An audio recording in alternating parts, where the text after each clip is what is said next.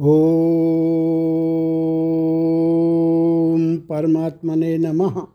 श्री गणेश पुराण, उपासना खंड, तिरासीवा अध्याय।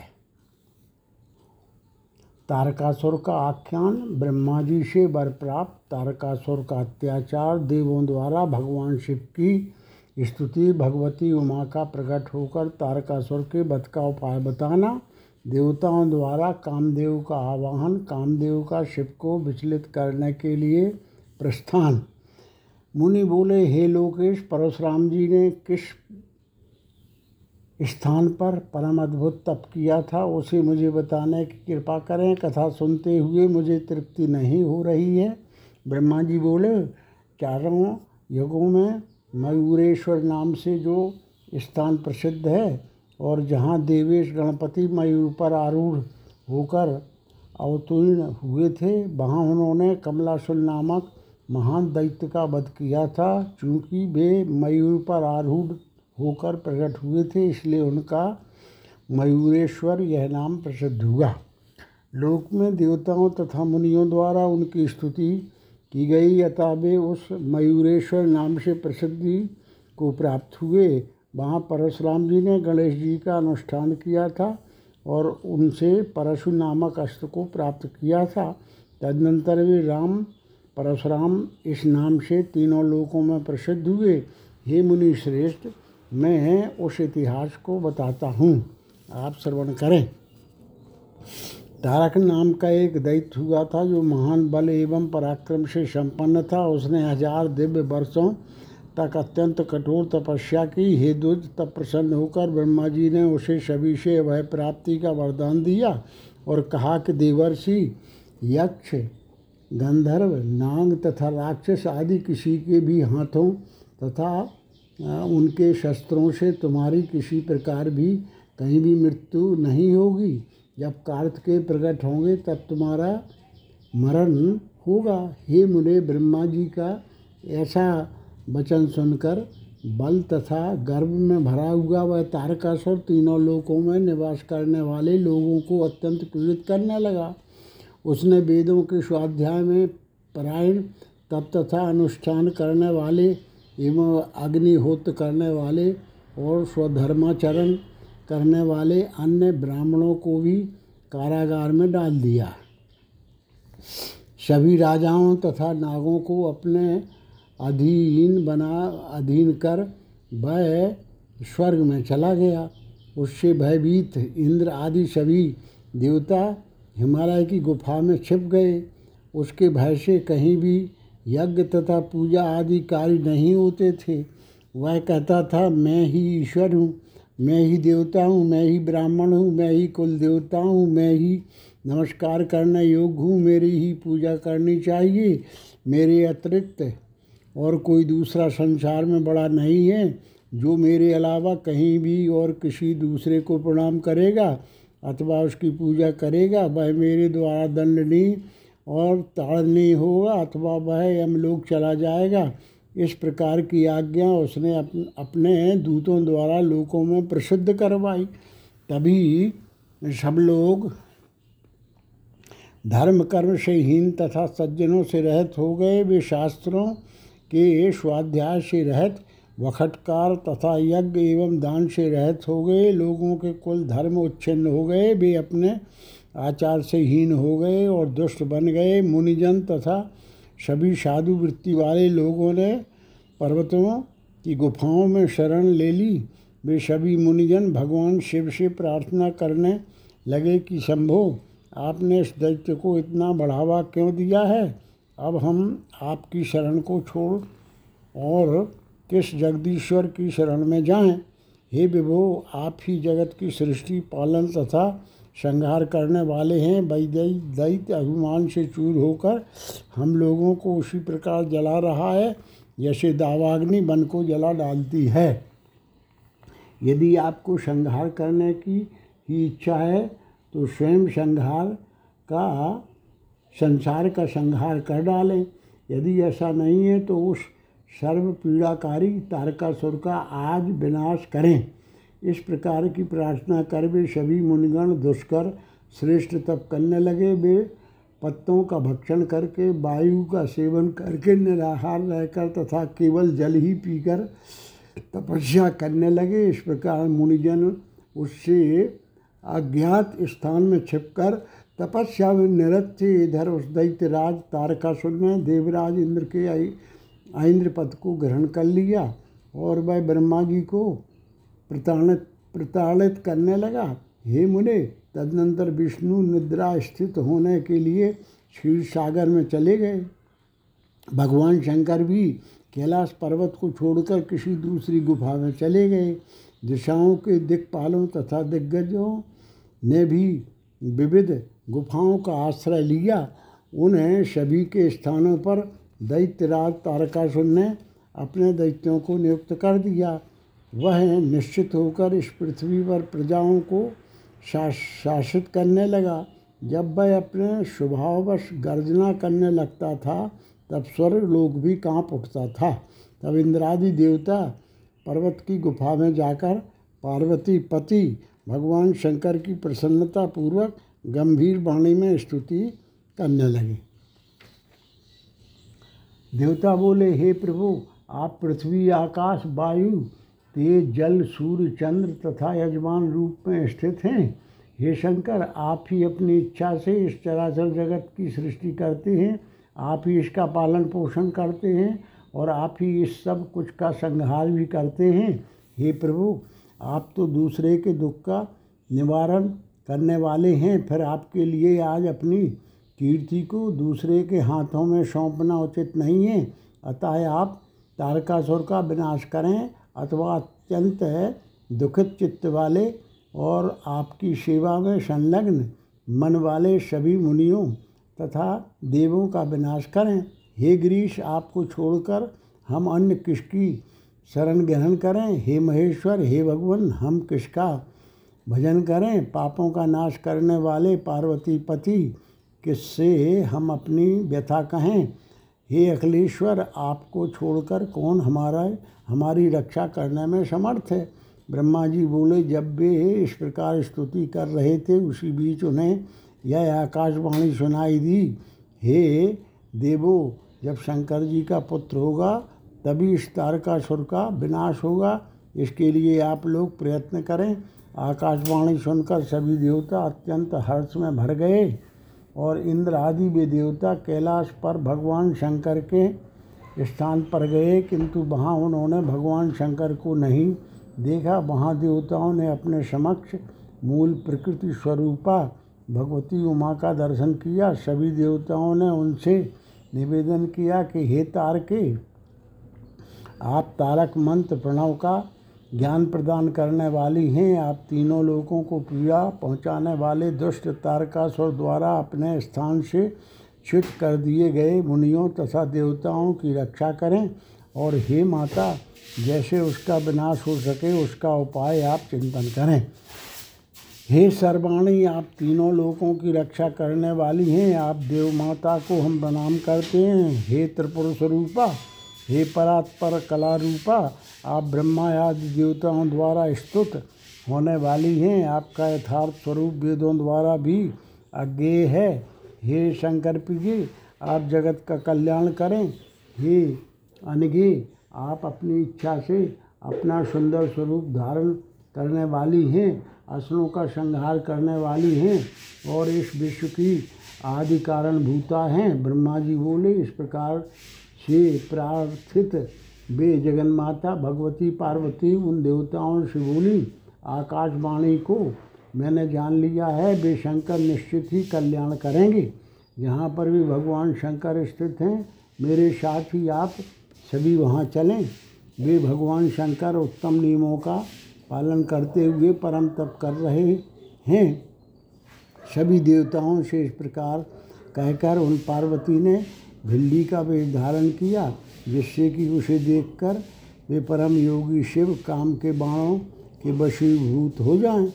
उनका वह रमणीय स्वरूप देखकर उस समय कुछ देवता भी काम व्यवहल हो गए उन सर्वांग सुंदरी को देखकर उर्वशी मेनका, रंभा, पूर्व चित्ती आदि अप्सराएँ तथा काम पत्नी रति भी लज्जित हो रही थीं हे ब्रह्मन हे व्यास जी तदनंतर सभी देवता और वे गिरिपुत्री पार्वती उस समय भगवान शिव के पास पहुँचे। उन सभी देवताओं ने स्थाणुभूत उन स्थाणु शिव का दर्शन किया। उनके नेत्र ध्यानावस्था में निश्चल थे। वे मन से परब्रह्म का ध्यान और जप कर रहे थे। वे सभी प्रकार के संग्रहों से रहित थे। बिल्ली का वेश धारण को हुई उन पार्वती ने भी उनसे त्रिलोचन, शिव का दर्शन किया। तदनंतर देवी उमा ने सभी देवताओं से सुखपूर्वक किया, जाने वाला उपाय बताया और कहा, हे देवो, ये सदाशिव देह के भान से रहित होकर तपस्या में एक निष्ठ होकर बैठे हैं। अतः इनको देह का भान कराने के लिए आप लोग कामदेव से प्रार्थना करें।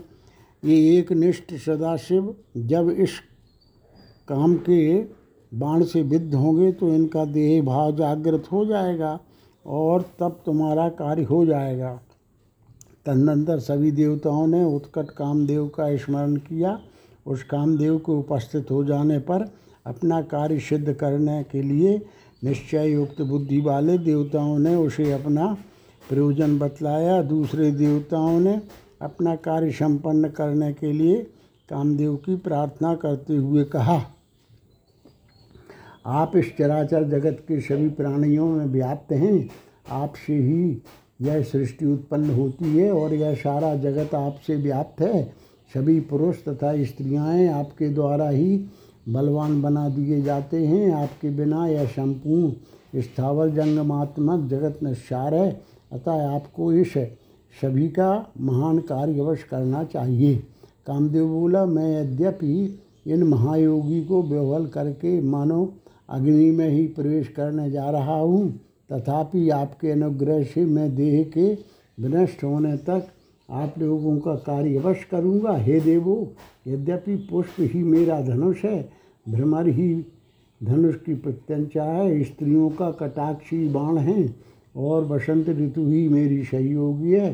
तथापि मैं भगवान शंकर सहित सभी देवताओं पर विजय प्राप्त कर लूँगा।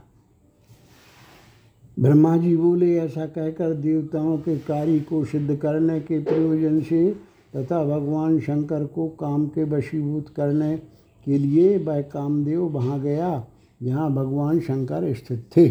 इस प्रकार श्री गणेश पुराण के अंतर्गत उपासना खंड में तारका स्वरोत्पत्ति कथन नामक तिरासीवा अध्याय पूर्ण हुआ। चौरासीवा अध्याय। कामदेव द्वारा समाधिस्थ भगवान शंकर को विचलित करना, उनकी नेत्राग्नि से काम का दर्द होना, पार्वती द्वारा शंकर की स्तुति तथा शिव पार्वती का कैलाश गमन। ब्रह्मा जी बोले, ऐसा कहकर कामदेव देवताओं के कार्य को सफल बनाने के लिए निकल पड़े और उन्होंने भगवान शंकर का वह स्थान देखा, जो अनेक प्रकार के वृक्षों तथा लताओं से सुशोभित था सिंहों तथा शार्दूलों से सेवित था और पक्षियों तथा हिंसक पशुओं से समन्वित था। तब कामदेव ने उसी समय क्षण भर में वहाँ एक महामाया उपवन की संरचना की।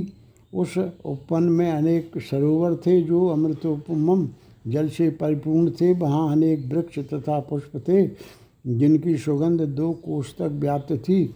वहाँ बली भांति पके हुए जामुन, आम तथा बेर के फल वाले वृक्ष थे। उसी प्रकार उस उपवन में केला, कटहल, नारियल, खजूर, इलायची, लौंग तथा मिर्च के अनेकों प्रकार के वृक्ष थे। भगवान शिव के द्वारा इससे पूर्व ग्रहण न की जाने वाली वह पुष्पों की सुगंध कामदेव के प्रभाव से उनके नासापुटों में पृष्ठ हो गई। ऊषा काल होने पर भगवान शिव ने कामदेव के द्वारा माया से निर्मित उस अद्भुत उपवन को देखा, जो चंद्रमा की चांदनी से अत्यंत मनोहर प्रतीत हो रहा था और अनेक फलों तथा पुष्पों से समन्वित था।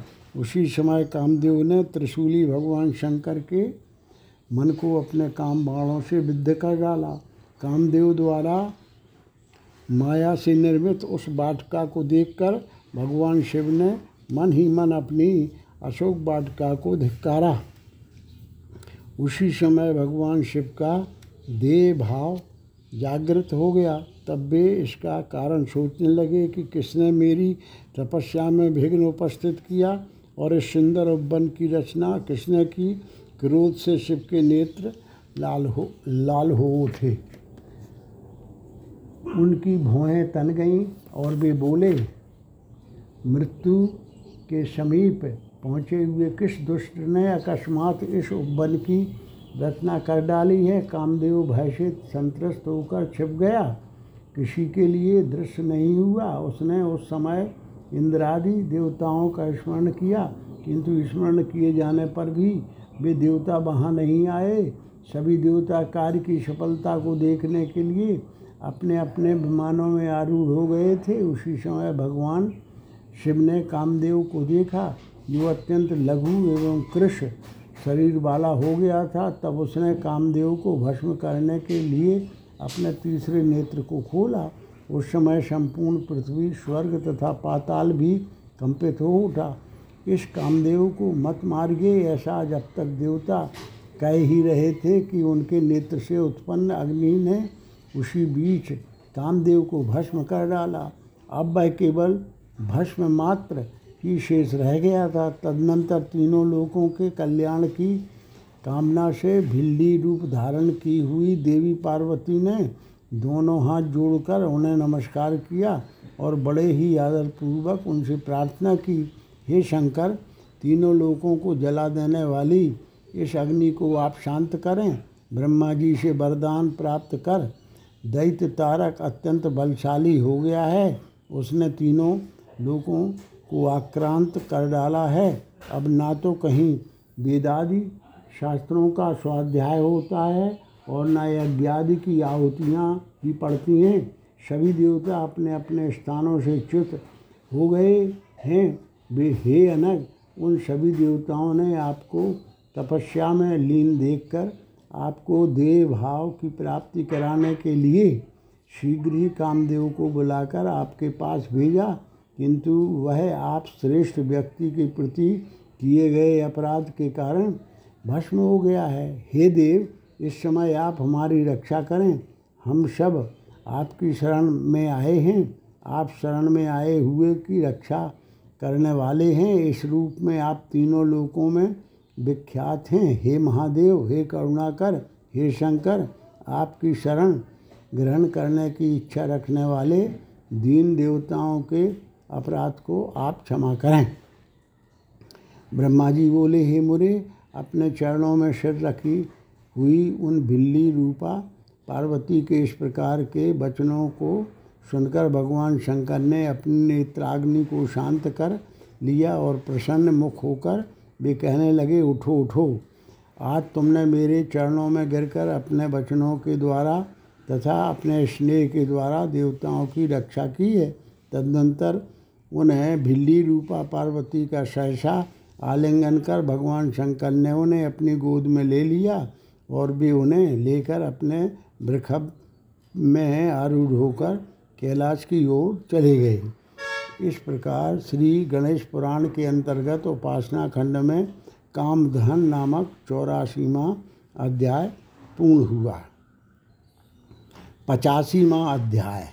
भगवान शिव पार्वती का क्रीड़ा विहार देवताओं की प्रार्थना पर अग्निदेव का भिक्षुक रूप में उनके समीप जाकर भिक्षा की याचना करना, माता पार्वती का भिक्षा के रूप में उन्हें शिव तेज प्रदान करना अग्निदेव द्वारा उस तेज को गंगा में प्रवाहित करना, छह कृतकाओं द्वारा शिव तेज का धारण और खणमुख का प्रादुर्भाव।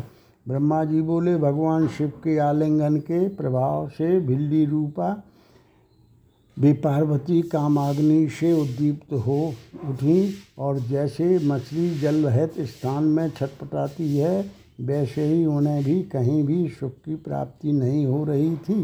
अपने शरीर में शीतल उशीर का लेप करके वे जल के मध्य में गईं, किंतु वहाँ भी उन्हें शांति नहीं मिली। स्थल पर भी उन्हें निद्रा नहीं आती थी। कपूर तथा चंदन जैसे शीतल पदार्थ भी उन्हें अधिक ताप प्रदान कर रहे थे। कोई भी शीतल पदार्थ उन्हें संतोष नहीं प्रदान कर रहा था।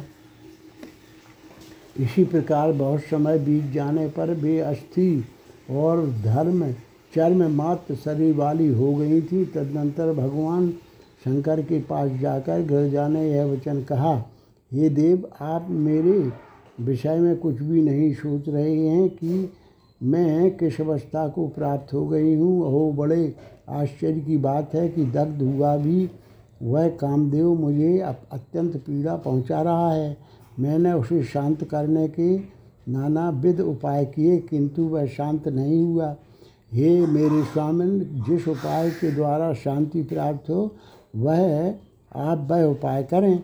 अपनी प्रिया का हित करने वाले भगवान शंकर ने इस प्रकार के वचनों को सुनकर एकांत स्थान में उनका हाथ पकड़कर उन्हें सैया पर बैठाया। कामदेव के द्वारा वशीभूत किए गए शंकर ने उनके साथ यथेष्ट रमण किया। कामदेव ने मृत्यु को प्राप्त करके भी देवताओं के द्वारा कहे गए महान कार्य को संपादित कर दिया। ऐसा करके उसने कामदेव अतुलनीय धनोधर है, इस प्रसिद्धि को पा लिया। क्रीड़ा विलास में निमग्न उन उमा महेश्वर के साठ हज़ार वर्ष व्यतीत हो गए। अपने अपने स्थानों से च्युत हुए देवता तथा मुनिगण कामदेव के ऐसे प्रयत्न को सुनकर पुनः कैलाश पर्वत पर आए और वहाँ भगवान शिव को क्रीड़ा में निमग्न जानकर वे चिंता के कारण व्याकुल चित्त वाले हो गए एवं मौन होकर वहाँ स्थित हो गए। तारकासुर से भयभीत होकर वे पुनः गुफा में चले गए। इस तारकासुर का वध कब होगा? कब हम अपने स्थानों में जाएँगे और कब भगवान शंकर हमारे दुख का विनाश करेंगे? इसी चिंता सागर में जब वे ब्रह्मा आदि देवता निमग्न थे, उसी समय देवगुरु बृहस्पति जी उनसे बोले हे अन, अनघो, आप लोग मेरे वचन को सुने। आप लोग अग्निदेव को अन्य रूप धारण कराकर शिव के पास भेजें। वे शीघ्र ही शंकर को प्रबोधित करें। इससे आपका कार्य बन जाएगा। तब देवताओं ने अग्निदेव को बुलाया और विविध प्रकार की स्तुतियों से उनका स्तवन किया। देवता बोले, हे ब्रह्मन, आपसे ही समस्त यज्ञ क्रियाएँ और सभी संस्कार संपन्न होते हैं। आप ही जल के कारणभूत हैं, आप देवताओं के मुख हैं, आप गार्हपत्त आदि नामों से अग्निहोत्र के प्रणेता हैं। हे ईश, आप ही नित्य प्रति बड़वा नल रूप से समुद्र की महान जल राशि का पान किया करते हैं। आप ही मनुष्यों के जठर देश में जठराग्नि नाम से खट रसों का पालन करते हैं। आप ही सभी जीवों की हड्डियों के प्रत्येक जोड़ों में स्थित होकर उन्हें संचालित करते हैं। आपसे रहत होकर होने पर जीव प्रेत इस संज्ञा को प्राप्त करता है और आपके द्वारा ही मृत शरीर का दाह किया जाता है। हे देवेश, प्रत्येक प्राणियों के प्राण धारण करने में आप ही देहभूत हैं। आप अग्नि के बिना तथा जल के बिना कहीं भी अन्न को पकाया नहीं जा सकता। आप ही ब्रह्मा हैं, आप ही रुद्र हैं और आप ही अनेक रूप धारण करने वाले सूर्यदेव के रूप में उत्पन्न होते हैं। हे जगदीश्वर, आप ही क्रोध के मूल कारण हैं। जहाँ जहाँ भी तेज दिखलाई पड़ता है, वह सब आपका ही रूप है। अतः तीनों लोगों का उपकार करने वाले हे अग्निदेव आपसे आज हम देवता प्रार्थना करते हैं। हे विभो, उस तारकासुर ने अपने आक्रमण द्वारा तीनों लोगों को अपने अधीन कर लिया है। आप उस आकाशवाणी को जानते ही हैं और कामदेव की जो दुर्गति हुई है, वह भी आपको ज्ञात है। चिरकाल से क्रीड़ा में निमग्न भगवान शंकर और पार्वती को आप उद्बुद्ध करें। आप अपना दूसरा रूप धारण कर, वहाँ जाकर भिक्षा की याचना करें। ऐसा करने से संपूर्ण जगत का तथा हमारा भी कल्याण होगा। ब्रह्मा जी बोले, देवताओं का ऐसा वचन सुनकर वे अग्निदेव काषाय वस्त्र धारण करके ब्राह्मण का रूप बनाकर उस स्थान पर गए जहाँ भगवान शंकर एवं पार्वती क्रीड़ा में निमग्न थे। उन्होंने बाहरी स्थित होकर भिक्षा दीजिए इस प्रकार से तीन बार बड़े ही ऊँचे स्वर में कहा, उन दोनों ने वह ध्वनि सुन ली। तदनंतर अत्यंत आश्चर्यचकित होकर वे दोनों आपस में कहने लगे कि, वस्त्र धारण कर लो, यह कौन है जो यहाँ आ गया है? भिक्षा में ऐसी कौन सी वस्तु दी जाए?